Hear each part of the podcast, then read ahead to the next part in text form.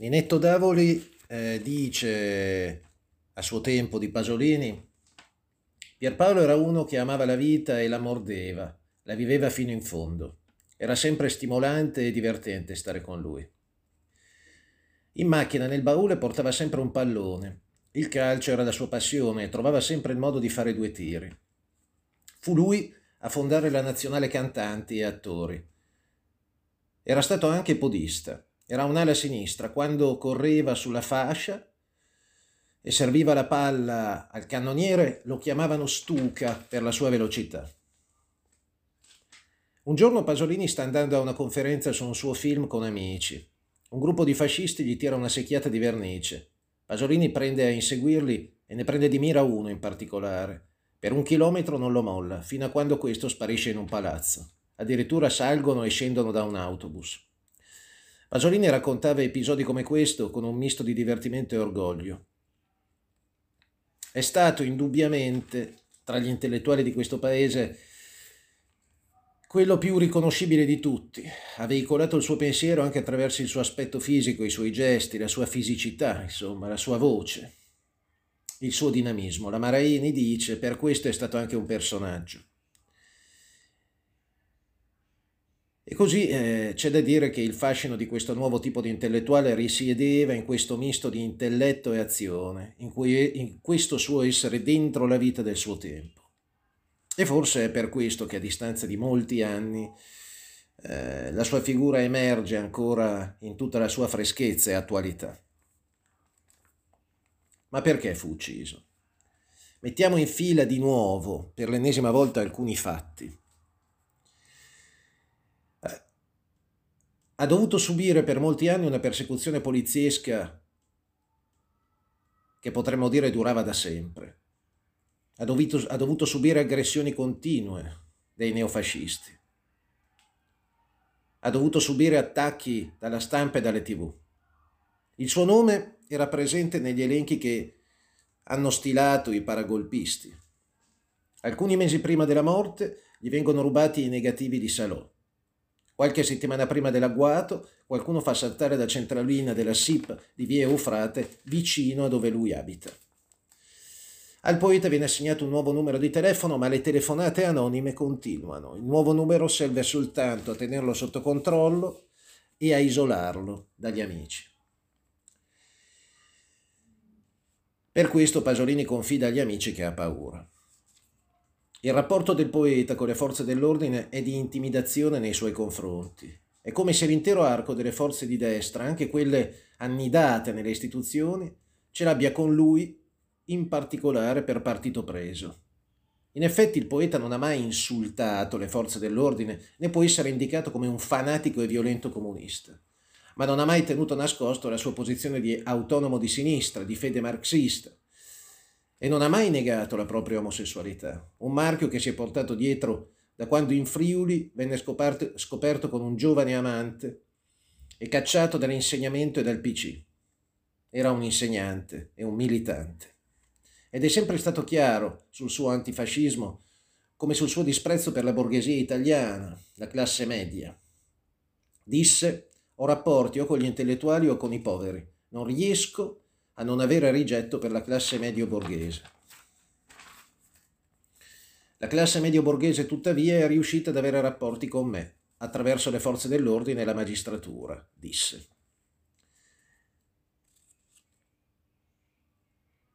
Egli, essendo autonomo e del tutto incontrollabile, pur essendo vicino al Partito Comunista, egli non ha le adeguate protezioni politiche e quindi è solo. Nel 1975 siamo all'apice e alla fase declinante di una prima parte della strategia della tensione, che ha già cominciato a trasformarsi da utilizzatrice del parafascismo a utilizzatrice dell'estremismo di sinistra. Nel 64 c'è stata la bomba, nel 69 c'è stata la bomba a Piazza Fontana, nel 70 abbiamo avuto le bombe sui treni e il finto golpe borghese, nel 72 l'assassinio di Calabresi, di Feltrinelli e l'attentato a Peteano, nel 73 abbiamo avuto eh, la bomba alla questura di Milano, nel 74 abbiamo avuto le bombe di Brescia e dell'Italicus. E adesso, come già detto, iniziano a manifestarsi le Brigate Rosse di Moretti. Abbiamo la CIA che più o meno controlla tutto in Italia e che sotto di sé ha l'Anello, Gladio e la P2, i quali tengono le fila con i neofascisti e i carabinieri. Abbiamo il, eh, la polizia collegata ad Avanguardia Nazionale e al Viminale e i carabinieri collegati a Ordine Nuovo e al Ministero della Difesa. Ricordiamo che nel 64 con il piano solo una cordata tra Confindustria, Presidente della Repubblica, Carabinieri, dopo pochi mesi dall'assassinio di Kennedy, obbliga il governo Moro a rinunciare alle riforme principali, quelle della programmazione economica e della eh, legge sugli appalti. Ricordiamo che nell'elenco dei personaggi da portare nei campi di concentramento c'è anche il nome di Pasolini. Nel 65 abbiamo il convegno dell'Hotel Palco dei Principi in cui la destra atlantica decide di provocare i gruppi di sinistra e di infiltrarli. Nel 68 abbiamo l'episodio di Valle Giulia in cui i neofascisti infiltrano gli studenti e creano i primi disordini. Il movimento di Rauti, Ordine Nuovo, ricordiamolo, è collegato alla destra statunitense e alla CIA. Quello di Delle Chiaie, Avanguardia Nazionale, è più territoriale, più romano ed è più di manovalanza, picchiatori, sempre, sempre dipende dall'ufficio riservato, affari riservati del Viminali. Nel 74 diventerà Ordine Nero.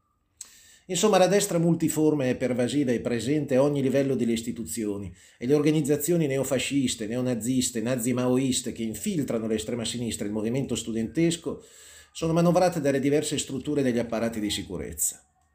Non dimentichiamo poi il discorso che Cefis, la faccia di destra dell'Eni, tiene nel 72 alla caserma di Modena. Egli dice i militari devono fare politica per difendere le multinazionali e collaborare con loro in accordo con i governi. È la finanza che oggi deve guidare l'azione degli organismi nazionali e transnazionali. Cioè, i militari e i servizi dovrebbero agire per difendere gli interessi dei grandi agglomerati industriali e finanziari. Cefis, non dimentichiamolo, è il fondatore della P2 o comunque il suo primo terminale, che poi tra il 74 e il 75 passerà definitivamente al fascista ex repubblichino legato ai repubblicani Licio Gelli. La giornalista Stefania Limiti ha dato quella che a mio parere è la definizione più adeguata dell'intero quadro, cioè dice l'Italia subisce da sempre una forma aggressiva di consociativismo occulto di destra.